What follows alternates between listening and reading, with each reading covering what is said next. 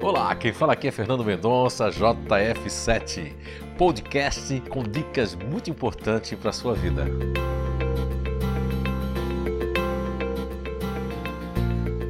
Olá, então estamos de volta com mais um episódio da série Desidentificação Familiar né, e Profissional.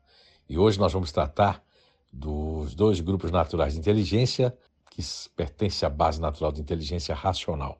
Vamos falar do grupo otimista e do grupo distante.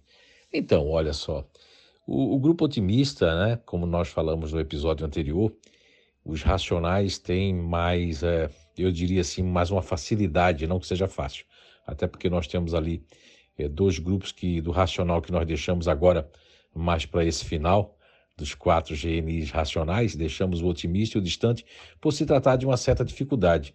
E muita gente vai se surpreender, né? Ah, não, mas os otimistas largam qualquer lugar, largam a família, eles largam o emprego, eles largam a cultura, eles largam a cidade, o estado, o seu país e etc. Bem, isso é verdade.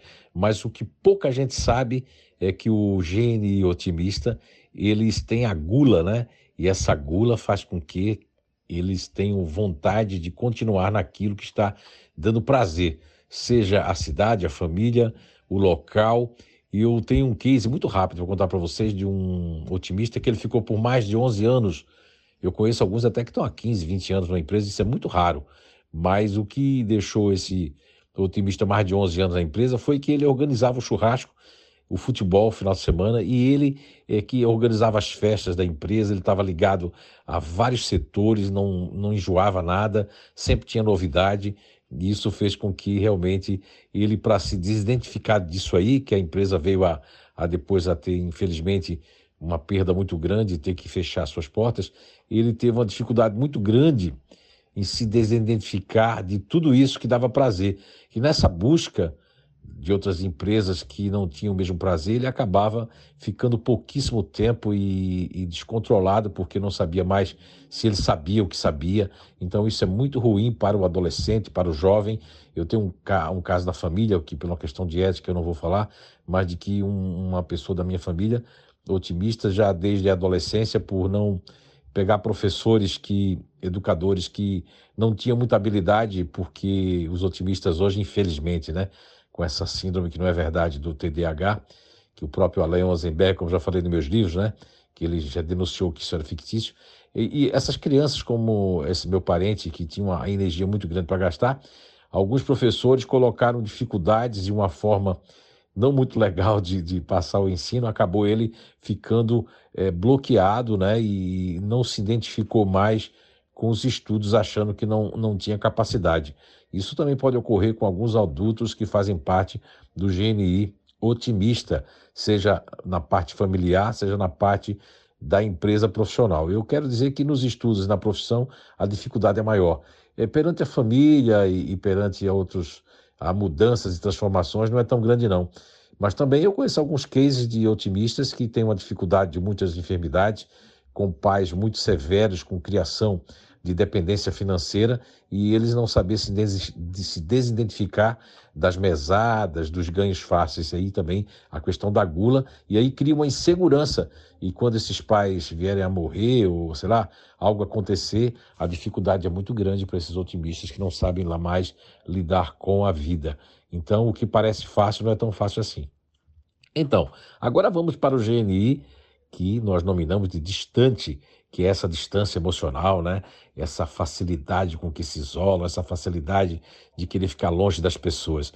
E aí o grupo otimista, eles, eles têm é, uma, eu diria assim, uma dificuldade de desidentificar de suas informações, do seu isolamento. E quando a gente fala de profissional, da desidentificação profissional, é um tanto difícil, porque eles querem ficar isolados é, numa gestão anterior, eles tinham uma sala isolada, e aí, por conta de. Já vi casos assim, por conta de economia, colocaram pessoas para trabalhar na mesma sala do distante e ele não conseguia mais render tanto como rendia. Então, eles têm que ser tudo no início, porque se você faz depois as mudanças, o distante ele tem dificuldade para se identificar com as mudanças, aquilo que ele já tinha colocado na sua. É, no seu pensamento de minimalizar, né? De saber tudo como vai acontecer, de tudo como é, das informações, dos caminhos, né? Sejam na fase da infância, seja nos caminhos perante a família do isolamento na sua casa, seja o isolamento profissional, ou mesmo se desidentificar daquele roteiro de informações que havia antes e que ele tem que mudar. Então ele não muda da noite para o dia nem da hora para outra, ele vai construindo junto, paralelo, outros caminhos, sejam cognitivos de, de busca de informação e conhecimento, seja de uma profissão, seja no âmbito familiar, para se, se desidentificar daquela cidade, daquela família, daquele bairro. Então é uma questão de que eles têm uma dificuldade muito grande.